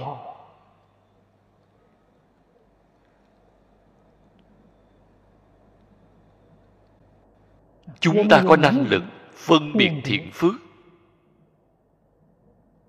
Đó là trí tuệ. Biết được chính mình phải nên tu học thế nào, làm thế nào để trồng phước.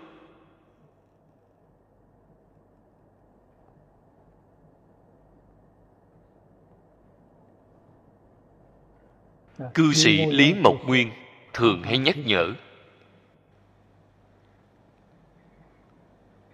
chúng ta giúp đỡ những trẻ em khổ nạn giúp đỡ trẻ mồ côi không nơi nương tựa giúp đỡ đó cầu học giáo dục đó. Đi gọi là công trình hy vọng. Có hy vọng đây là phước đức chân thật. Cho nên có thể biết, ở ngay trong tất cả giáo dục, phật giáo dục là thù thắng nhất. Phật giáo dục bồi dưỡng nhân tài thế nào? Bồi dưỡng bồ tát nhân tài. Cũng chính là nói, tương lai mười pháp giới bày ra ngay trước mắt chúng ta phật giáo dục là bồi dưỡng bồ tát pháp giới pháp giới phật. Bạn nói xem việc này thù thắng cỡ nào. Bước vào phật học viện để làm cái gì? Để làm phật. để làm bồ tát không phải trường học thông thường. Trường học thông thường bước vào học viện y ta muốn làm bác sĩ đến pháp viện thì học làm cái gì? Ta muốn làm luật sư. Phật học viện làm cái gì? Ta đến học làm phật. Các vị thử nghĩ xem. Đó chẳng phải là rõ ràng tường tận lắm hay sao?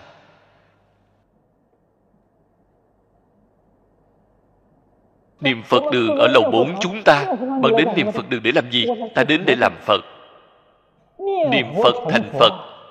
Niệm phật là nhân, thành phật là quả họ đến nơi đây là để làm phật.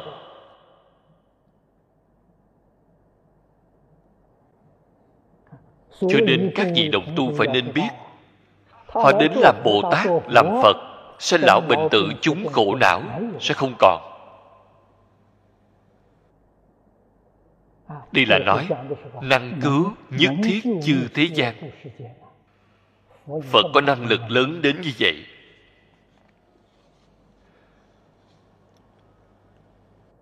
cho nên tất cả bạn đều tường tận, đều thấu suốt. Bạn sẽ không biến súc sanh. Nếu bạn đem phải quế thiện ác, làm cho điên đảo là ngu si, thì đi đến cõi súc sanh.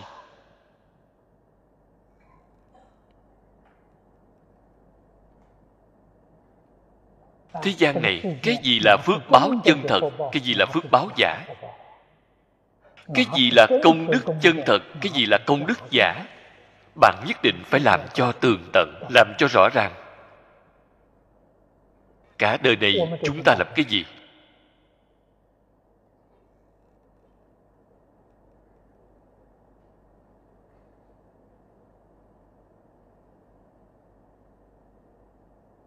Cõi địa ngục là sân hận đây là đáng lo nhất. Tâm sân hận tâm đố kỵ đọa địa ngục.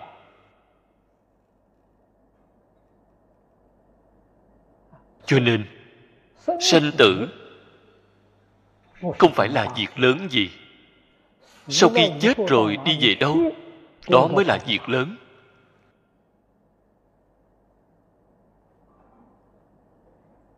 phật là đạo sư. Phật có thể cứu độ chúng ta. Sinh lão bệnh tử, chúng khổ chính là nói tám khổ.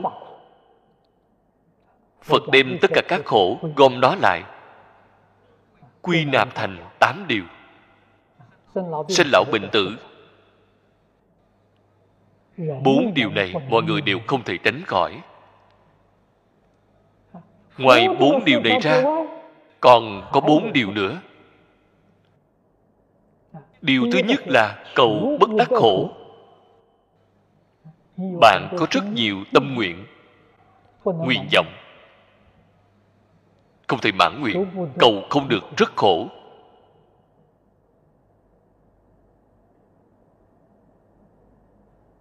Ngoài ra một điều nữa là ái biệt ly người bạn yêu thích. đồ mà bạn ưa thích. Không thể thường đầy đủ. Rất khổ. Người yêu thích thì thường ly biệt. Không thể đoàn tụ. Thứ ưa thích không có ở trước mặt.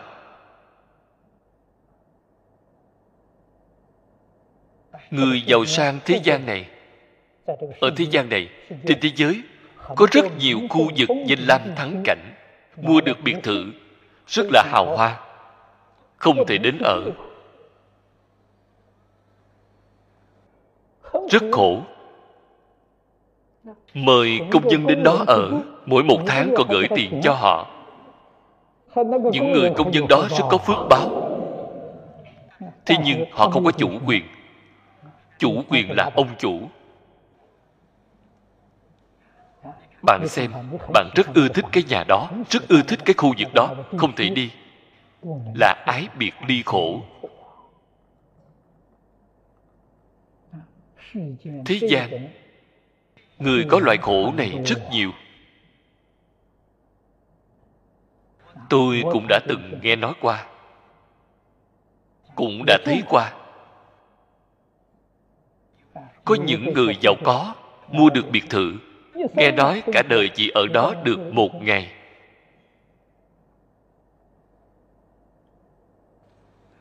Vẫn thường hay nhớ đến, thường hay bận lòng. Còn có một loại người mua được biệt thự rất hào hoa ngay trong một đời chưa ở qua ngày nào. Cũng là ngày ngày nghĩ đến nơi đó.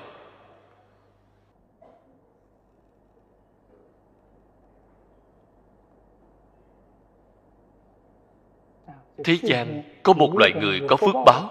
Họ ngày ngày ở nơi đó hưởng thụ trông chừng nhà cho họ không phải trả tiền lương cho người đó. Họ có phước báo cả đời họ ở nơi đó hưởng phước. Cho nên có rất nhiều người có phước chính mình thì không thể hưởng. Có rất nhiều người tuy nhiên chính mình không có tiền không có tiền của họ cũng hưởng phước nhiều nghiệp báo mỗi người không như nhau.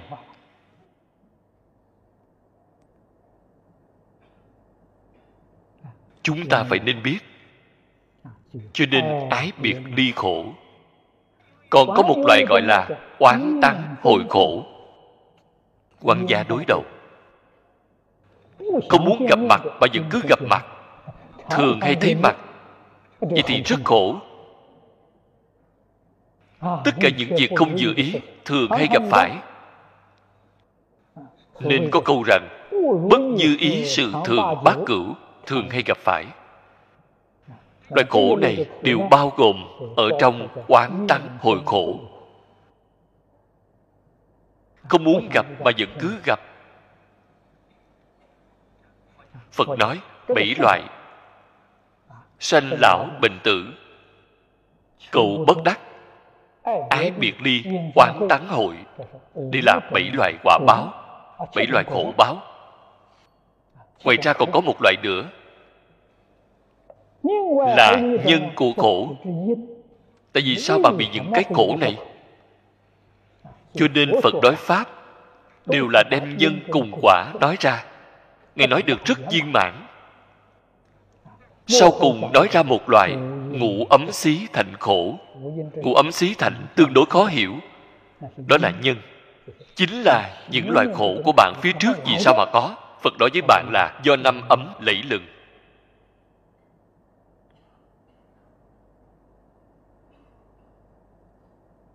Năm ấm là nói chân tướng của vũ trụ nhân sanh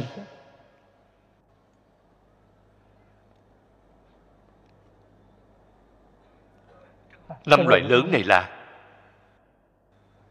sắc thọ tưởng hành thức. Đó gọi là ngũ ấm. Sắc là gì vậy? Thân thân thể. Thân thể chúng ta là thuộc về sắc pháp hiện tại người ta gọi là vật chất.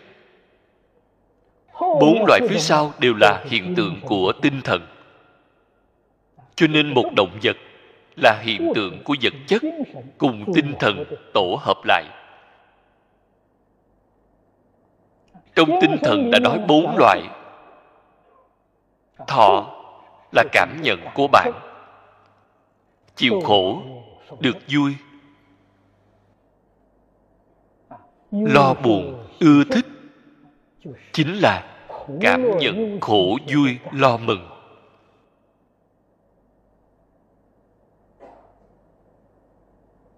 Nhân gian chúng ta rất nhiều ưu khổ.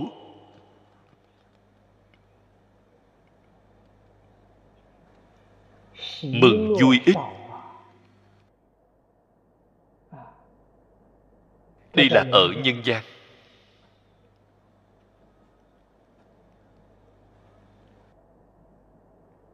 Thứ hai tưởng là vọng tưởng. Ngày ngày đang khởi vọng tưởng. Vọng tưởng này vĩnh viễn sẽ không ngừng nghỉ.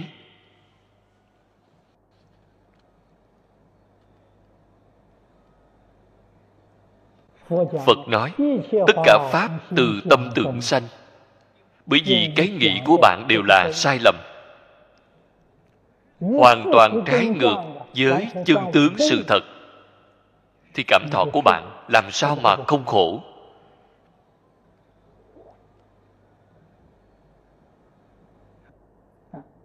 Cái gọi là vui cái gọi là mừng. Thành thật mà nói là ưu khổ của bạn tạm thời ngưng nghỉ một chút mà thôi cho nên phật nói, ưu khổ là thật, mừng vui là giả.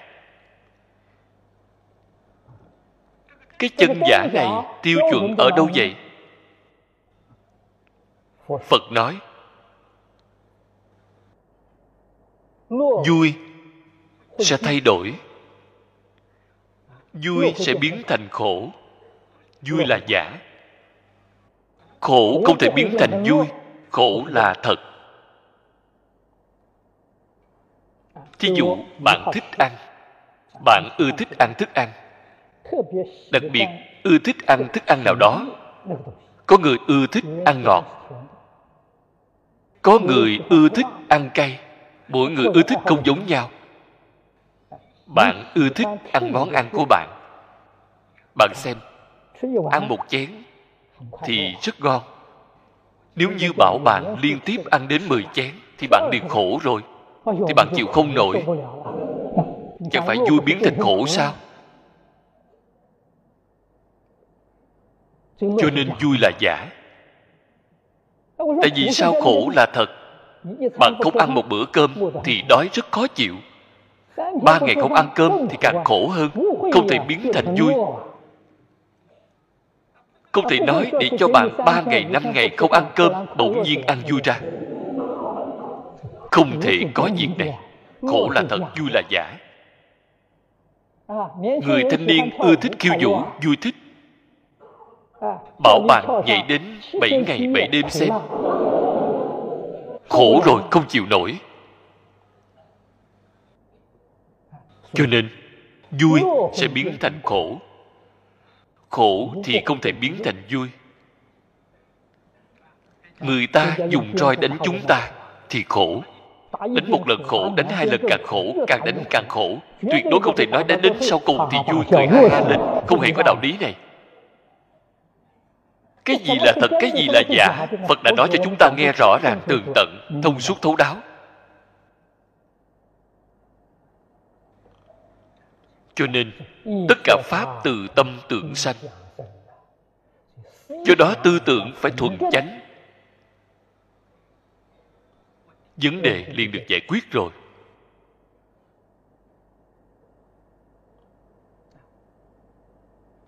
Cái thứ tư gọi là hành khổ. Hành là gì vậy? Hành là thay đổi từng giây. Bạn không thể dừng lại thí dụ như xả thọ tâm không có mừng lo thân không có khổ vui thì tốt. Cái cảnh giới này quá tốt. Thế nhưng bạn không giữ được dài lâu. Không thể vĩnh viễn giữ lấy. đó gọi là hành khổ. Rõ ràng nhất là người thế gian thường nói không thể giữ được tuổi thanh xuân. Đó gọi là hành khổ con người 17, 18 tuổi rất tốt Không thể mãi mãi giữ lấy 17, 18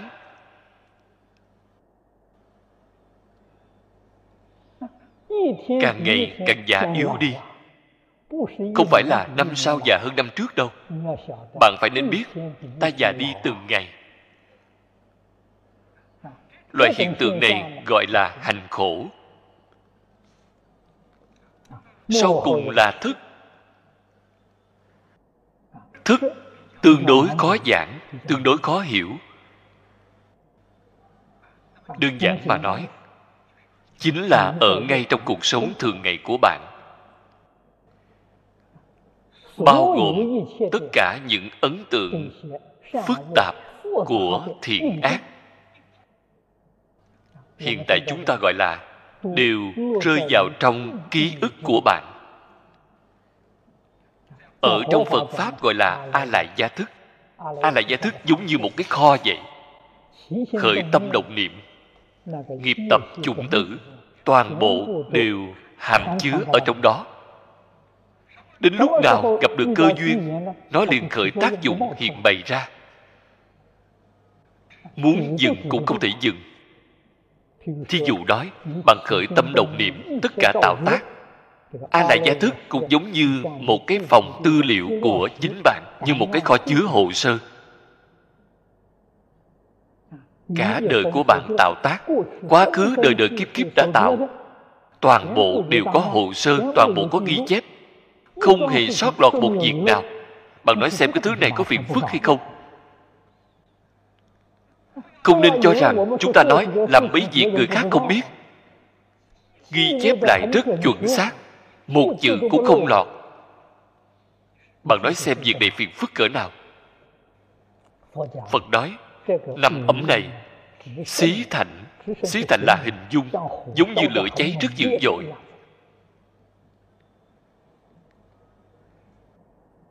Đây là cội gốc quả khổ của bảy loại trước. Các vị nghĩ xem nếu không phải là phật nói. cho chúng ta nghe được rõ ràng thì chúng ta làm sao mà biết được?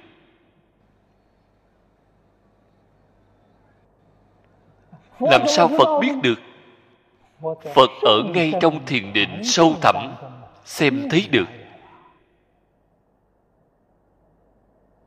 Ngài xem thấy được kho tư liệu của chúng ta. ngài thấy qua hồ sơ của chúng ta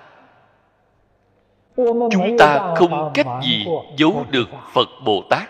Chủ này trên kinh nói, phàm hễ là người giảng sanh thế giới tây phương cực lạc. Đều như như lai quả địa, đầy đủ thiên nhãn, thiên nhĩ, tha tâm thông, túc mạng thông. Những năng lực đó đều hồi phục đầy đủ hay nói cách khác tất cả hồ sơ chúng sanh trong a la gia thức họ thảy đều có thể xem thấy.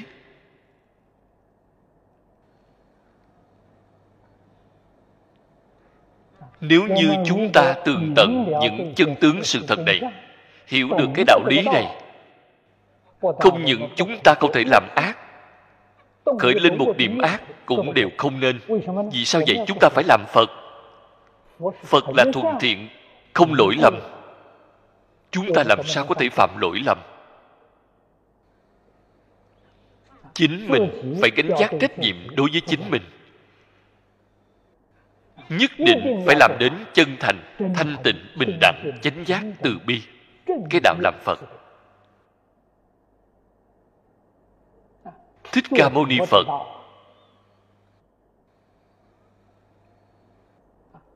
ngài ở trên kinh này nói với chúng ta thế giới tây phương cực lạc là xã hội như thế nào?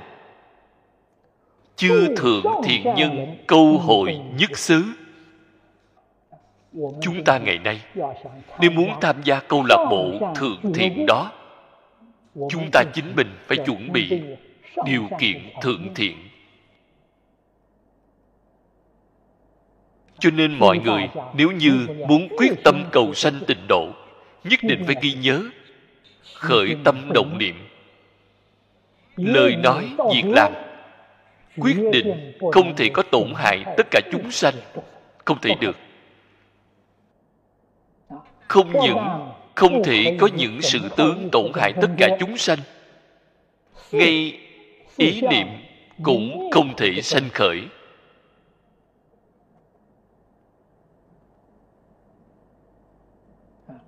vì dòng niệm của chúng ta quá nhiều thì phải làm sao? Phật dạy chúng ta niệm phật. Ý niệm vừa sanh. Nếu như ý niệm là ác niệm lập tức dùng a di đà phật đem nó hoán đổi lại. Nên gọi là không sợ niệm khởi chỉ sợ giác chậm. Giác ngộ không thể trì hoãn. Lập tức dùng a di đà phật hoán đổi lại nếu như là thiện niệm, ý niệm lợi ích chúng sanh thì được. Có thể, lợi ích xã hội, lợi ích chúng sanh. Quyết định không nên có ý niệm tự tư, tự lợi. Có ý niệm này, phải mau dùng một câu a di đà phật hoán đổi lại. Cho nên nói, chính giới hữu tình. Sáu chữ hồng danh thì phổ độ tất cả đó là năng cứu nhất thiết chư thế gian. Đó là phổ độ. Tốt rồi. Thời gian hôm nay đã hết. Chỉ giảng tới đây thôi. A ni tho pho. A ni tho pho. A ni tho pho.